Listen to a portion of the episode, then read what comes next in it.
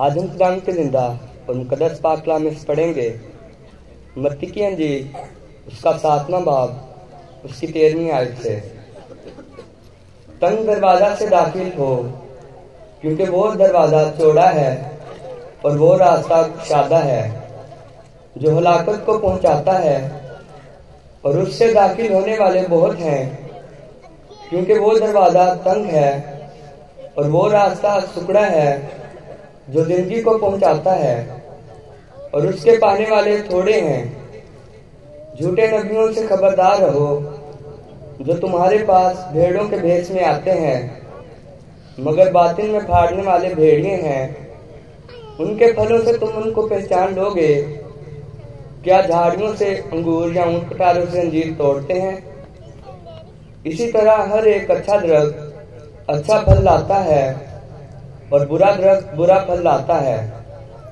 अच्छा दरख्त बुरा फल नहीं ला सकता और ना बुरा दरख्त अच्छा फल ला सकता है।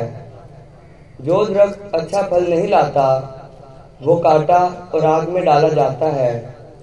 बस उनके फलों से तुम उनको पहचान लोगे।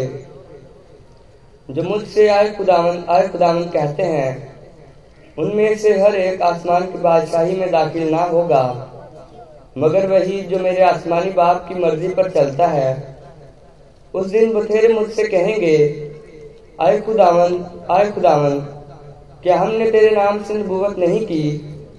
और तेरे नाम से बदरूहों को नहीं निकाला? और तेरे नाम से बहुत से मुआवजे नहीं दिखाए?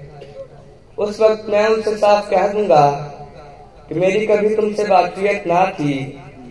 आए बदकारो, मेरे पास से चले जाओ।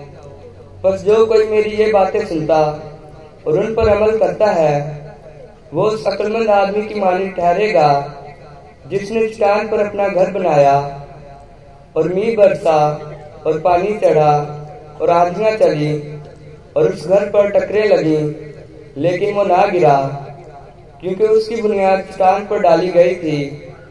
और जो कोई मेरी बात, मेरी ये बातें सुनता है और उन पर अमल नहीं करता वो उस बेवकूफ़ आदमी की मानी ठहरेगा, जिसने अपना घर रेत पर बनाया और मीह बरसा और पानी चढ़ा और आंधियाँ चली और उस घर को सदमा पहुँचाया और वो गिर गया और बिल्कुल बर्बाद हो गया।